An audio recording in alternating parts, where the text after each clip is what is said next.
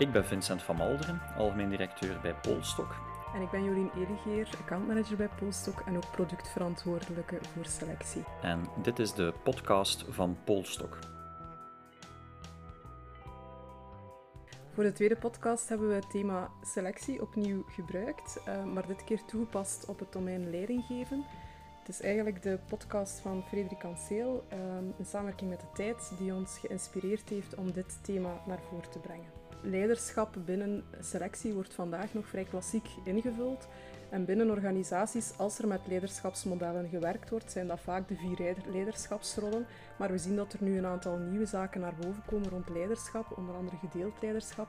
We vragen ons dan ook af hoe we selectie moeten toepassen binnen uh, dat specifiek model. Als jullie hierbij vragen of opmerkingen hebben, stuur gerust een mailtje naar kwaliteit.polstok.be.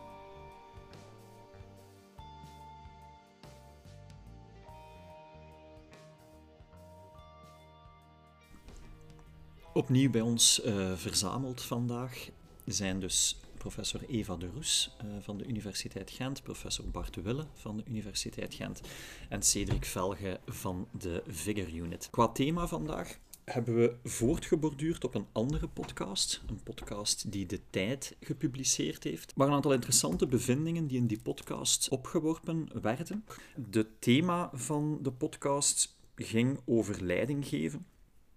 En wij zouden vandaag willen verder gaan hoe we dat leiding geven, een aantal bevindingen daaruit, hoe we dat concreet kunnen vormgeven en kunnen vertalen naar een selectieprocedure. Een van de kernbevindingen uit de podcast, eh, wat ik er toch uit meegenomen heb, is dat leidinggeven tegelijkertijd heel complex en ook heel simpel kan zijn. Er wordt letterlijk gezegd: dit is bijna de basis van management, ertoe doen en verschil maken. Het klinkt heel simpel, misschien is het ook zo simpel, maar zijn we de focus verloren door ons te focussen op allerlei trucjes.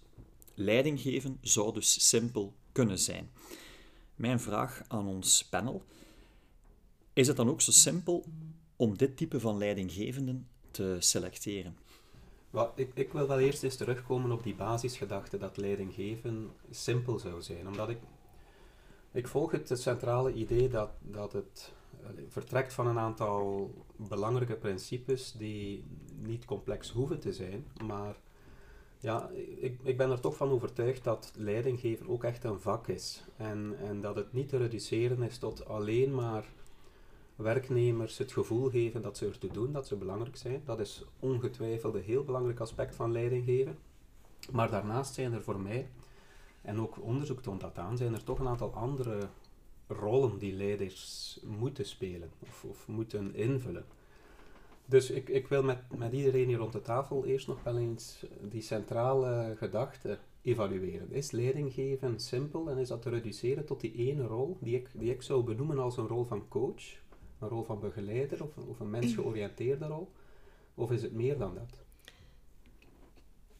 Wel ja, ehm, er bestaan heel wat verschillende uh, leiderschapsmodellen, om daarmee te beginnen, die eigenlijk al aantonen, um, vanuit de praktijk, maar vanuit onderzoek, dat je dat op verschillende manieren kan invullen, zo'n leiderschapsrol. Uh, de overheid um, heeft typisch vier rollen. En daarin, uh, onder die vier rollen, valt onder andere de rol van coach, maar bijvoorbeeld, zij geven ook de rol van uh, manager, leider en ondernemer aan.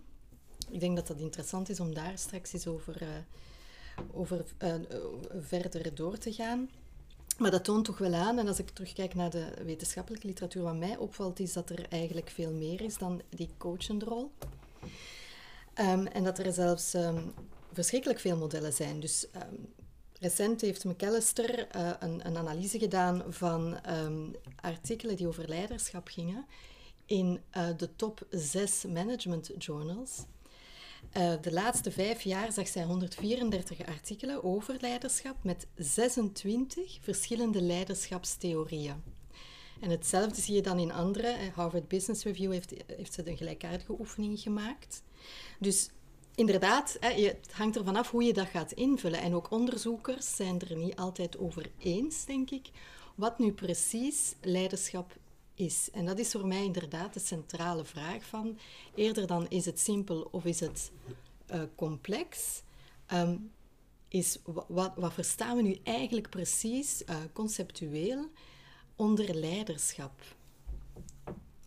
Ja, misschien om daarop aan te vullen, ik denk uh, ja, de stelling van Frederik om terug te gaan naar ja, de coachende rol. Ik denk uh, dat komt onder andere door een, een onderzoek van Herman Anguinis die eigenlijk ja, kijkt naar verschillende leiderschapstijlen, zoals transformationeel leiderschap, charismatisch leiderschap enzovoort. We hebben de voorbije decennia heel wat leiderschapstijlen zien ja, verschijnen.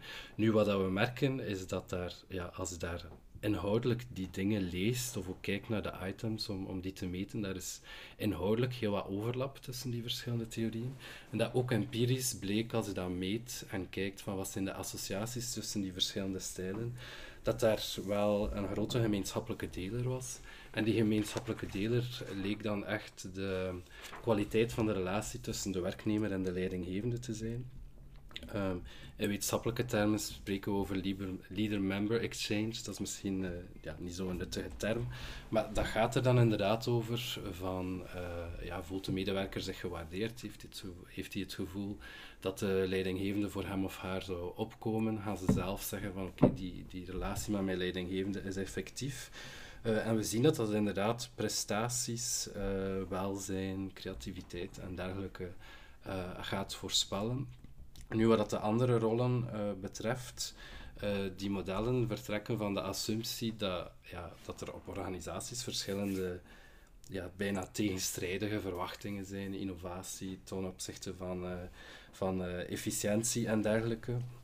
Nu, wat we wel meer en meer zien in, in, in literatuur over ja, waar moeten organisaties nu strategisch op gaan inzetten, is dat die verschillende spanningen of, of verwachtingen elkaar niet per se uitsluiten. Dat je en innovatief kan zijn en efficiënt uh, bezig zijn. Nu, de vraag is dan, moet je dat dan van elke leidinggevende verwachten, zoals je nu in die modellen vaak ziet? Elke leidinggevende binnen de organisatie moet die vier rollen aankunnen. Uh, de andere stelling zou zijn, is dat je ja, bijvoorbeeld op directieniveau hè, misschien uh, meer de, de, de strategische ondernemende rol, uh, leiderrol en zo zien. Maar misschien bij de eerste lijnsleidinggevende hebben we wel meer coaches en dergelijke nodig. Dus de vraag is vooral, uh, waar ik zie dat heel veel organisaties één leiderschapsmodel voor alle leidinggevenden in de organisatie zien en dan ook al dusdanig selecteren. Ja, moeten we niet verschillende rollen per ja, team of afdeling of, of ja, andere niveau in de organisatie hebben.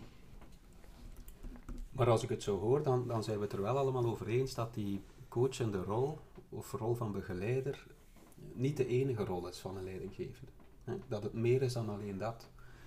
Ik vind dat zelf een heel nuttige manier om naar leiderschap te kijken. Dat het gaat over het creëren van een balans tussen een aantal rollen. De rol van coach, de rol van manager, de rol van inspirator en misschien ook de rol van ondernemer. Ehm, en daarnaast ben ik het, ben ik het eens met uh, Cedric als hij zegt dat het ook altijd iets contextafhankelijk is. Het gaat om het vinden van een juiste balans en elke context kan een andere balans vragen. Er zijn organisaties waarin bijvoorbeeld alles heel mooi uitgestippeld is in termen van procedures, systemen die heel efficiënt werken. Wel, daar zou je kunnen zeggen dat bijvoorbeeld die rol van manager iets minder mhm. prominent hoeft te zijn. Ja, en dat andere rollen, bijvoorbeeld inspirator of coach, dat daar meer gewicht aan kan, kan uh, besteed worden. Dus voor mij is dat een heel werkbaar model om met leiderschap om te gaan, dat toch ook um, voldoende aandacht heeft voor de complexiteit ervan. Wat met de rol van expert binnen het leidinggevende? Um, ik kan verkeerd zijn, maar toen ik mijn carrière startte, werd er vaak gezegd: expertise is niet echt nodig, het is vooral die leiderschapscompetenties die echt belangrijk zijn. En uh, de laatste tijd hoor ik soms wel andere echo's, waar men ook zegt van een goede leider is en expert en een goede leider en, en kan zo ook meer impact genereren. Ik weet niet wat daar de stand van zaken rond is. Voor zover dat ik weet, is er geen duidelijk verband tussen expertise en de effectiviteit van een leidinggevende. Wat je natuurlijk wel ziet, is uh, zeker in de beginfase, als iemand nieuw is in de rol, uh, naar credibiliteit of vertrouwen toe dat uh, werknemers wel de neiging hebben om sneller iemand te vertrouwen of geloofwaardig te vinden als ze de indruk hebben dat die persoon capabel is en dat hij dus relevante kennis heeft en weet ja, wat zijn de technische uitdagingen of professionele uitdagingen die ze hebben, hoe moet dat opgelost worden uh, en dergelijke. Nu, recent hadden we nog een onderzoek gedaan rond leiderschap in ziekenhuizen. En daar maakte men net het onderscheid tussen ja, eerder het mensgerichte, het coachende of het taakgerichte. Dus waar dat we dan eerder op die technische mhm. expertise zitten. En dan uh, leek toch vooral het mensgerichte het verschil te maken in uh, stress bij uh, verpleegkundigen, verloop absentisme, ook medische fouten, hoe lang patiënten in het ziekenhuis blijven en dergelijke. dus waar dat mensen misschien verwachten dat een leidinggevende ja, technische expertise moet hebben, is dat misschien niet per se wat dat ze nodig hebben. Mhm. Ehm, in het algemeen blijkt dat uh, puur ervaring, dat is niet helemaal hetzelfde als expertise, maar puur ervaring mhm. inderdaad niet een van de sterkste voorspellers is van toekomstige werkprestaties. Maar als we kijken naar leiderschapsmodellen, een van de alleroudste van CATS, die zegt van als we kijken naar vaardigheden, is, zijn technische vaardigheden, daadkracht een stukje, kennis van procedures, producten, kennis van tools, methodes in een bepaalde context, één aspect die zeker ook een rol kunnen spelen.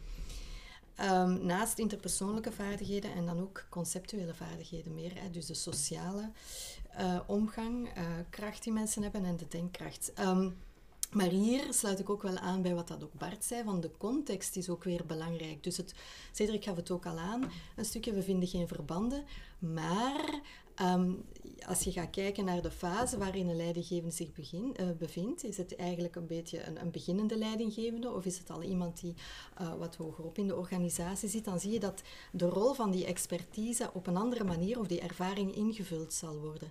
En wat blijkt dan vooral bij uh, jonge beginnende leidinggevenden, dat die heel vaak ook gepromoveerd worden tot leidinggevende omwille van die technische expertise en kennis. Maar dat op zich, op een gegeven moment, gaan er andere vormen van ervaring en, en kennis en expertise, zeg maar, een rol spelen, die misschien niet zozeer te maken hebben met die puur technische productkennis of procedurele kennis, maar die eigenlijk uh, meer dan mensgerichte ook um, gaan betrekken in die expertise. Het omgaan met mensen, weten hoe je eigenlijk best mensen kan aansturen, wat ik ook een vorm van ervaring vind, of expertise, maar die zit voor mij conceptueel dan weer op net een ander niveau, teruggaande naar mhm. dat oude model, meer eigenlijk op die sociale dimensie. Dus het is niet alleen afhankelijk van puur, eh, dus de context is breder dan de organisatie en het team, maar heeft ook te maken met eigenlijk um, de fase, de loopbaanfase waarin een persoon zich uh, bevindt en wat er verwacht wordt uh, van een rol waarin een persoon zich op een gegeven moment in zijn loopbaan bevindt door de omgeving. We hebben tot nu toe vooral stilgestaan rond het concept van leiderschap, wat we eronder verstaan en, en wat we er moeten toch centraal inzetten. Als we nu de overstap zouden maken naar hoe gaan we dat nu in de praktijk gaan brengen? Hoe gaan we dat nu praktisch, en laten we naar de selectie gaan, hoe gaan we een goede leider van een minder goede leider kunnen, uh, kunnen selecteren? Ik wil nog even teruggaan naar de podcast van de tijd, waar ook de suggestie wordt gedaan, ook wat betreft um, leiderschap, dat we misschien minder moeten kijken naar jobbeschrijvingen, maar meer kijken naar iemand zijn haar talent. Wat voor soort rol, job kunnen we creëren voor die persoon, waarbij die persoon de beste bijdrage kan leveren aan, aan een bedrijf. Dus een stuk de rollen omdraaien. Natuurlijk, wij mensen die dagelijks met selectie bezig zijn, ook, ook vele klanten en vele kantoren van Polstok, dat is de wereld op zijn koppenstuk. Hè. Dat is, we horen die tendens wel, dat dat zeker naar dat potentieel kijken, maar er wordt in de praktijk nog heel vaak gewerkt met functiebeschrijvingen en competenties. Wat zouden jullie tips zijn om een goede leider te, te, te selecteren en tegelijkertijd ook rekening te houden met het potentieel van die persoon? Een ja, ambitieuze vraag misschien, maar... Het is een hele moeilijke vraag. Um, ik, ik, heb daar zelf wel een idee over. Ik denk, we zijn het erover eens hier, denk ik, aan de tafel, dat leidinggeven dat dat ook een vak is. Dat dat ook een beroep is en dat daar bepaalde vaardigheden voor nodig zijn, skills, abilities. En eigenlijk ehm, is dat niet, in mijn perceptie, is dat niet zo heel erg verschillend van andere types van beroepen, waar ook een bepaalde set van vaardigheden of skills voor nodig is. Ehm, dus als we het erover eens zijn dat, dat leiderschap uit een aantal rollen bestaat, dan kunnen we eigenlijk op een vrij eenvoudige manier gaan kijken welke skills, vaardigheden, abilities zijn er nodig voor elk van die verschillende rollen. Om een managersrol te kunnen vervullen, hebben we bepaalde kennis nodig van systemen, van procedures. Dat is wat jij, Eva, ook aangaf. Om die ondersteunende rol van coach te spelen, heb je een aantal interpersoonlijke vaardigheden nodig. Om de rol van inspirator of echt leider te spelen of te vervullen, heb je een aantal communicatievaardigheden nodig en analyse, strategisch denken vaardigheden. Dus in principe is dat een, een techniek die we gewend zijn om te gebruiken uh, in het kader van personeelselectie. Je, je, je, kijkt naar een bepaalde functie, je verdeelt die op in een aantal rollen en dan ga je kijken welk van, welk van onderliggende competenties of vaardigheden of skills heb je nodig om een bepaalde rol te vervullen. En daar kan je rond gaan denken en, en wat mij betreft kan je daar ook dan een selectieprocedure rond opzetten. Ik denk dat dan al heel snel, uh, als ik Bart hoor, de verschillende competenties die dat een leidinggevende moet hebben, dat we dan heel snel bij assessment centers en dergelijke um, terechtkomen, die toch eerder een, eh, een instrument is, die, die vrij generiek is, die inderdaad zal zeggen van oké, is iemand geschikt om een leiding, leidinggevende rol te vervullen binnen een organisatie, zonder dat we daar eigenlijk gaan selecteren voor een heel specifiek uh, positie binnen de organisatie. Dus op het moment dat je ziet dat iemand leidinggevende vaardigheden heeft, kun je inderdaad het gesprek opstarten van oké, binnen, welke, binnen welk project of afdeling uh, zou die persoon best passen, denk ik. En zo breng je dan potentieel mee in de procedure, mag ik het zo zien? Ja. Dat je niet naar de leidinggevende per se zoekt die op alles top scoort, maar dat je een brede set van zaken in kaart brengt en dan kijkt waar iemand best kan ingezet worden. Dus eigenlijk, ehm, als ik jullie ook beluister, en dat is mijn idee daarover, heb je de beide nodig. En je hebt enerzijds ehm, toch wel een duidelijk beeld nodig. Alles start voor mij, hè. we zeggen het is een selectieprobleem, maar dat is het voor mij niet. Hè. Het is altijd eigenlijk een criteriumprobleem waar wij mee uh, werken als selectiepsychologen. Alles start bij um, de criteria, wat is uh, volgens ons nodig aan uh, leidinggevende kwaliteiten in die context, uh, in die functie? Dus je start toch ergens wel met, met wat je, ja, je criterium en je functie. Maar tegelijkertijd kan je dan heel um, kan je die gaan assessen, inderdaad, bijvoorbeeld met een development center of een assessment center. En ga je vrij generiek iemand eigenlijk uh, mee in gesprek gaan op een aantal competenties. En kan je in, in tweede instantie gaan bekijken van ja, wat zijn ontwikkelingsmogelijkheden van een persoon. Um, en kan je zo'n traject met iemand uh, gaan uitstippelen. Zonder dat je het idee van, dat zijn de criteria waar we mensen eigenlijk uh, op assessen, of de criteria die nodig zijn, zonder dat je die gaat loslaten. Voor mij um, is het dus geen um, of-verhaal, maar is het een en-en verhaal, maar is het eerder gefaseerd. Maar je moet volgens mij wel ergens uh, vertrekken van een, een, idee van wat hebben wij nodig als organisatie, als team, aan, noem het leidinggevende of managementpotentieel en kwaliteiten. En dan inderdaad kan je een ontwikkelingstraject uitstippelen met mensen. Dat is wat men ook doet hè, in talentmanagementprogramma's, om samen op weg te gaan en mensen ergens ja, um, van zichzelf bewust te maken van een aantal competenties en te bekijken waar een persoon ook graag wil werken. Want natuurlijk, we hebben het hier altijd over uh, competenties en kunnen, maar dat is natuurlijk maar één deel van het verhaal. Hè. Een ander deel van het verhaal is, willen mensen ook bepaalde rollen opnemen? En dat is even, minstens even belangrijk. Hè. Dat is een motivatie. Ik, ik, ik, volg dat volledig en het idee van potentieel, denk ik, is een heel moeilijk idee. Hoe kunnen we het potentieel van iemand gaan inschatten in een soort one-shot assessment? Dat is enorm moeilijk en, en misschien zelfs onmogelijk. Dus inderdaad, er zijn een aantal organisaties die denk ik heel succesvol gebruik maken van programma's, ontwikkelingsprogramma's, waarbij men eigenlijk werkt aan een soort leadership uh, pipeline. men gaat mensen inderdaad in een traject plaatsen en dan aan de slag gaan rond een aantal vaardigheden, skills, competenties, maar tegelijkertijd ook doorheen die ervaring gaan mensen vaak zelf voor zichzelf kunnen uitmaken, is dit iets voor mij of is dit eh, niet voor mij?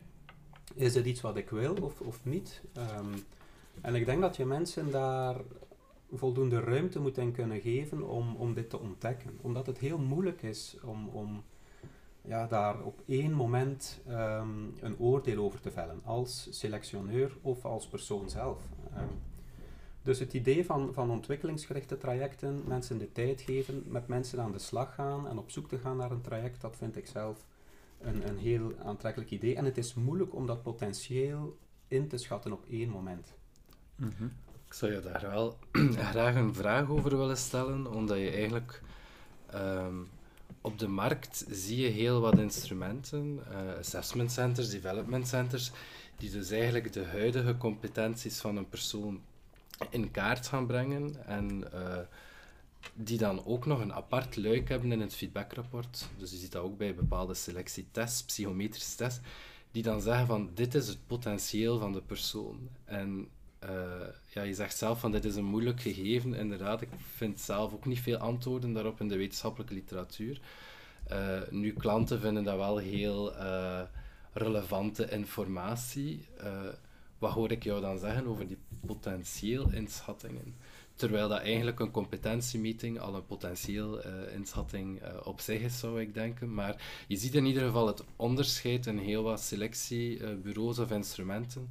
En ik ja, ben zelf nog aan het worstelen hoe moeten we daar precies mee omgaan en wat is ons advies daar dan rond. Ja, Ik denk dat er een beetje begripsverwarring is omtrent het concept potentieel. Je kan het inderdaad zien als een huidige stand van zaken. Wat, wat is iemands competentieniveau op dit moment.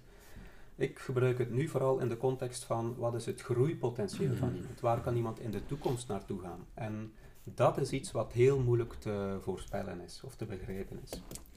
Ehm, en om dat te ontdekken, denk ik, moet je, moet je bepaalde trajecten gaan opzetten. Hè? Eh, wij doen bijvoorbeeld nu zelf onderzoek naar um, kennis, vaardigheden, competenties van leidinggevenden op verschillende niveaus in een loopbaan. En daar zie je dat daar bepaalde trajecten in zitten. Daar zitten groeitrajecten in voor bepaalde managers en andere managers stagneren, die groeien niet. Maar als we op zoek proberen gaan naar de voorspellers van die trajecten, wat, daar, dat is echt koffiedik kijken. Op dit moment weten we daar heel weinig over. En het is pas door mensen ja, te volgen, te kijken wat mensen in het verleden gedaan hebben, wat mensen nu doen, en eventueel projecties te maken over wat mensen kunnen doen, dat we daar eigenlijk een, een beeld van kunnen gaan ontwikkelen. Dus het is, de vraag, wat verstaan we onder potentieel? Hè? Is het het huidige niveau of is het, het groeipotentieel? En het groeipotentieel, denk ik, is heel moeilijk te voorspellen. Ik hoor wel duidelijk uit jullie antwoorden dat leiderschapscompetenties ontwikkelbaar zijn. Daar, daar zijn een aantal principes rond, denk ik. Een eerste principe is, niet alles is bij iedereen in dezelfde mate ontwikkelbaar. Dus er zijn een aantal competenties waarvan we weten dat die niet makkelijk, maar dat die via intensieve training ontwikkelbaar zijn. En als we denken aan die rollen waar we het eerder over gehad hebben, kan je denken bijvoorbeeld aan die interpersoonlijke rol of de ondersteunende rol. Maar via een aantal trainingen rond gesprekstechnieken, hoe moeten we luisteren naar mensen, hoe moeten we vragen stellen, hoe moeten we een feedbackgesprek geven, dat is een vaardigheid of een competentie die je kan ontwikkelen. Andere competenties die vereist zijn, zoals bijvoorbeeld heel complexe problemen kunnen oplossen en het, het omgaan met onzekerheid, ja, dat is denk ik iets wat veel moeilijker te ontwikkelen is. Dus ja, voor een stuk kunnen we een aantal van die competenties, die horen bij bepaalde rollen, denk ik, ontwikkelen. Maar voor een stuk zijn daar ook grenzen aan de ontwikkelbaarheid van managers of van mensen in het algemeen. En daar moeten we wel ook rekening mee houden. En ik denk dat we ook niet mogen. Uh, het is een aantrekkelijk idee dat de mens of de manager heel maakbaar is, maar we moeten ons ook bewust zijn van het feit dat er ook veel, veel dingen moeilijk of zelfs niet te ontwikkelen zijn. We spreken nu altijd over die rollen en dat is inderdaad ook zo. Men, heeft een, men neemt een rol aan. Maar wat onder, of wat we verstaan onder die rollen, dat gaat eigenlijk terug naar basiscompetenties. Um, en dan hebben we het niet alleen over pure vaardigheden, maar dan hebben we het ook over motivatie. Dan hebben we het ook over persoonlijkheid mhm. en dan hebben we het ook natuurlijk over denkkracht. Dan hebben we het ook over analytische, conceptuele um, denkkracht van mensen. En dan weten we vanuit de psychologie dat als je dus die rollen terug een beetje gaat uh, ja, een dissectie daarop gaat toepassen en gaat analyseren, dan kom je eigenlijk terug weer uit met een aantal uh, basisaspecten vanuit de psychologie, waar we gewoon al heel lang van weten dat sommige inderdaad, zoals Bart zegt, meer ontwikkelbaar zijn, die dus eigenlijk, waardoor dat die rol eigenlijk een stukje dat je daar meer in kan gaan groeien, op die aspecten, dan op andere um, aspecten. Mhm. Het is heel moeilijk, denk ik, om mensen hun persoonlijkheid uit te gaan, of aspecten die belangrijk zijn van de persoonlijkheid om mee te nemen in die ondersteunende leidinggevende rol, om die te gaan veranderen. Uh, bijvoorbeeld. Of ook um, als het gaat over een helikopterview hebben, snel verschillende bronnen van informatie kunnen verwerken, analyseren en een strategisch plan daarop uh, uitstippelen. Dat zijn zo van die zaken die iets moeilijker ontwikkelbaar mhm. zijn. Misschien niet vol, onontwikkelbaar, maar je gaat zien dat daar al uh, gewoon wat variabiliteit op zit, of verschil. En dat je dus eigenlijk niet kan verwachten dat mensen in elke rol in dezelfde mate kunnen groeien, omdat dat gewoon eigen is aan een, de, de, de onderliggende uh, psychologische constructen, om het moeilijke woord maar eigenlijk te gebruiken, uh, die op zich niet altijd zo gemakkelijk ontwikkelbaar zijn. Ook daar mhm. zit variabiliteit in, of variatie. U wil dat daarom zeggen dat bepaalde mensen automatisch uitgesloten zijn voor een leiderschapsrol? Ik denk het niet. Want één mogelijkheid is ook om voldoende slim te zijn in het herkennen van bepaalde gebreken die je mogelijk hebt en daar een compensatie van te voorzien. Je kan bijvoorbeeld zelf als leidinggevende misschien niet heel erg charismatisch of inspirerend zijn, maar als je dat van jezelf weet of je hebt die feedback gekregen van een team, ja, dan kan je daar iets aan doen. Je kan iemand in jouw team nemen, eh, een co-piloot, mhm. die die rol voor een stuk voor jou overneemt of jou daarin aanvult. Dus vaak komt het ook neer bij leiderschapsontwikkeling, denk ik, op het managen van een identiteit en een reputatie. En bij een identiteit gaat het over hoe zie je jezelf en wat weet je over jezelf uh, als leider. En bij reputatie gaat het over hoe zien anderen jou als leidinggevende. En ik denk heel veel problemen of moeilijkheden kunnen aangepakt worden door die twee met elkaar in afstemming, uh, of, op elkaar een afstemming te krijgen. Hoe zie je jezelf? Hoe zien anderen jou? Waar zitten eventueel blinde vlekken? En, en het verhogen van die zelfbewustzijn, van dat zelfbewustzijn, die self-awareness, denk ik, is een van de key aspecten van leiderschapsontwikkeling. Het identificeren van blinde vlekken. Hoe zie je jezelf? Hoe zien anderen jou? Waar schiet je eventueel tekort? Komt dat overeen met jouw eigen percepties? Dat is denk ik een heel belangrijk aspect van leiderschapsontwikkeling een, een, aanvulling dat ik daarop zou willen maken is, uh, ja, Bart zegt duidelijk van, dat wil eigenlijk zeggen dat een leidinggevende niet alles moet kunnen of niet alle rollen moet kunnen en dus inderdaad ook een beroep kan doen uh, op zijn team. Nu, er is recent meer en meer onderzoek verschenen naar gedeeld leiderschap. En ik heb het dan niet over zelfsturende teams, waar dat het volledige team alles samen beslist, maar dat effectief bepaalde uh, taken, rollen, verantwoordelijkheden binnen het team verspreid zijn over verschillende teamleden. En dat je dan inderdaad als leidinggevende kunt zeggen van oké, ik neem hier bijvoorbeeld een meer de coachende rol, zodanig mhm. dat iedereen top kan functioneren in de job. Maar als het gaat over uh, moeilijke managementbeslissingen, uh, dan doe ik bijvoorbeeld uh, een beroep op de mensen die hier al twintig jaar zijn en die de processen goed kennen en dergelijke. Dus, dus dat kan heel verschillend georganiseerd worden. Maar ik denk dat we wel daar moeten op gaan inzetten in de toekomst, of dat gedeeld leiderschap, ook omdat we zien dat daar ja, de, de, de, de, effecten daarvan uh, zeer positief zijn. Maar dan denk ik wel dat we ook moeten veranderen van ingesteldheid, waar ik nu het gevoel heb dat we bijna verwachten dat een leidinggevende alles moet kunnen. Mm eh, nu zeggen we ook uh, selectie, ja, wat moeten we allemaal gaan meten? Training, wat moeten we allemaal gaan ontwikkelen? Alsof dat een, een, leidinggevende, je bent het of je bent het niet, of het is heel maakbaar. Maar we leggen eigenlijk enorm veel verantwoordelijkheid uh, bij die leidinggevende. wat ik denk ik soms ook wel verschrikkelijk is voor een aantal mensen. En dat we ons te weinig de vraag stellen van oké, wat heeft die leidinggevende nodig om goed te functioneren? Er is nu ook, uh, en ik denk nog te weinig onderzoek naar wat we noemen toxisch leiderschap. Dus leidinggevenden die mensen gaan uh, kleineren, uh, onder druk zetten, geen ondersteuning geven en dergelijke. Nu, daar is veel onderzoek geweest naar ja, de persoonlijkheid van toxisch leidinggevenden. Ik zeg nu maar narcistische persoonlijkheidsstoornissen. En dan verwijst men vaak naar de Trumps van deze wereld. Maar er is eigenlijk bitter weinig onderzoek over wat zorgt ervoor dat leidinggevenden eigenlijk slechte leidinggevenden worden. Ook mhm. managementboeken gaan vaak over wat is goed leiderschap en, en zelden over wat zorgt ervoor dat leidinggevenden de mist ingaan in de organisatie. En ik denk dat daar misschien ja, de grootste winst te boeken is. Dus hoe moeten de organisatieprocessen, HR-processen en dergelijke eruit gaan zien, opdat leidinggevenden eigenlijk een goede baas kunnen zijn. Mm Waar je dan opnieuw bij de context zit die mee moet evolueren of mee aangepast zijn, zodat goed leiderschap kan floreren. Ook. Ja, ik denk bijvoorbeeld aan het voorbeeld van, van gedeeld leiderschap. Stel je voor dat je in een operatiekwartier werkt en dat je een moeilijke beslissing moet nemen en dan op een bepaald moment zegt, we gaan die beslissing hier in groep eens proberen nemen.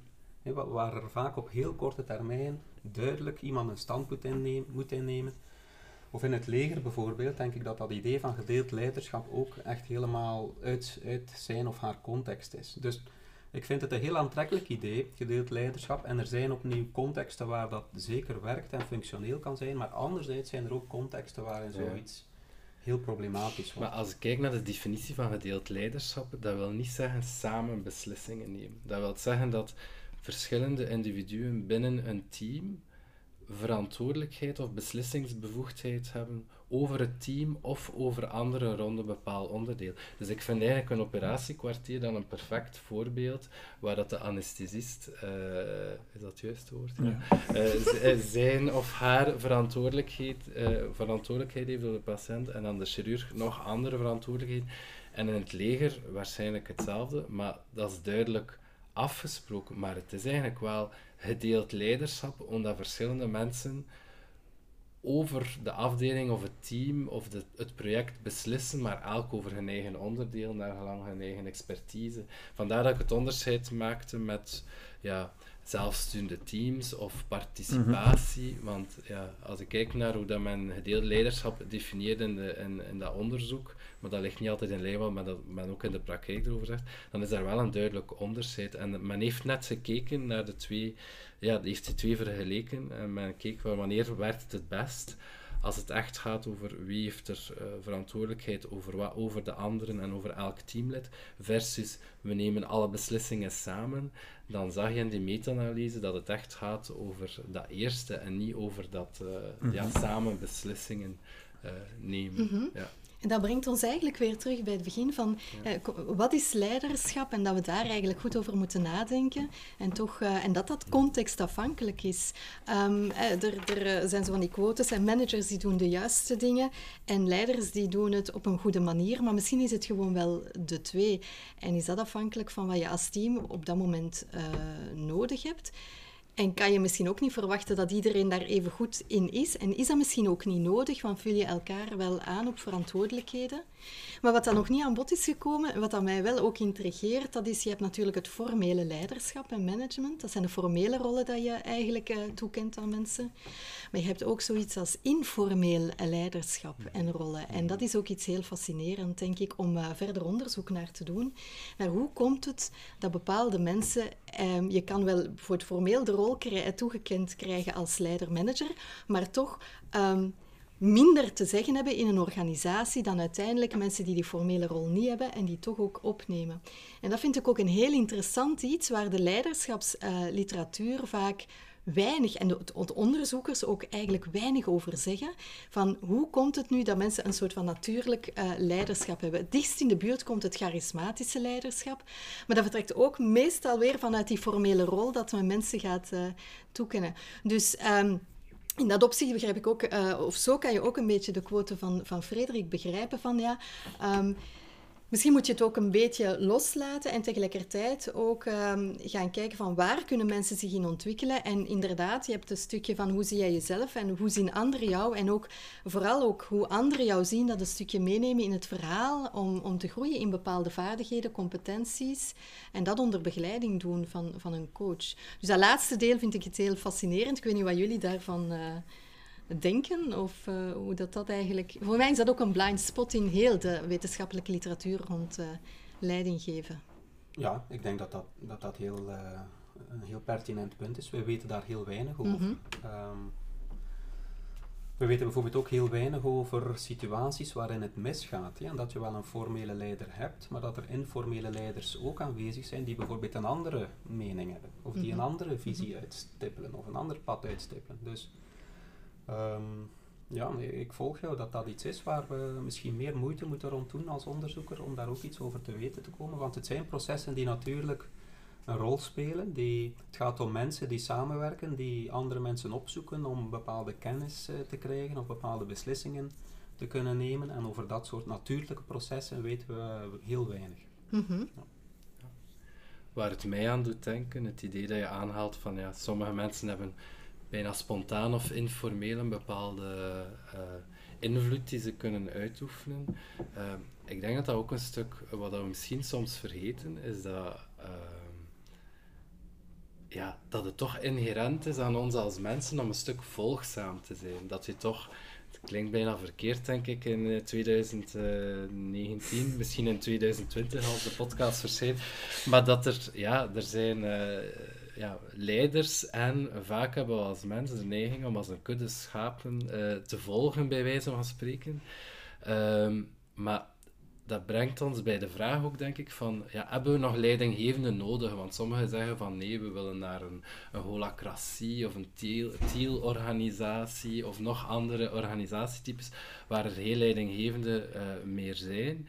En ik denk dat we dan inderdaad misschien vergeten dat als ik kijk doorheen de, de, de historiek van de mens. Of, uh, ja. Evolutionair. Ja, ik wil opletten. maar dat we toch ja, kijk naar mensen rondom. Ze vragen om duidelijkheid. Men, als, als mensen stress hebben of problemen hebben, dan kijken ze graag naar iemand anders om het voor hen op te lossen. En daar gaat leiding, leiderschap ook over. Van, en ja, hoe, misschien moeten we de vraag stellen van, in plaats van hoe komt het dat die persoon die invloed heeft, is van, wat maakt bij de, de mm -hmm. volgers, yes. bij dat spreken, dat mm -hmm. zij die persoon aanwijzen. Is dat, gaat ja. dat over uh, omdat die persoon er uh, ja, matuur is? Is dat omdat hij bepaalde kennis heeft? Is dat omdat hij bepaalde uh, uitstelling? Dus dat kan verschillende zaken zijn, denk ik. Ja. Afhankelijk van de concrete nood dat een team Ook, eigenlijk ja. voelt op een bepaald moment. Dus eigenlijk is een goede leider op zich, ja, dat is, dat is iets heel dynamisch, dat is contextafhankelijk en dat evolueert.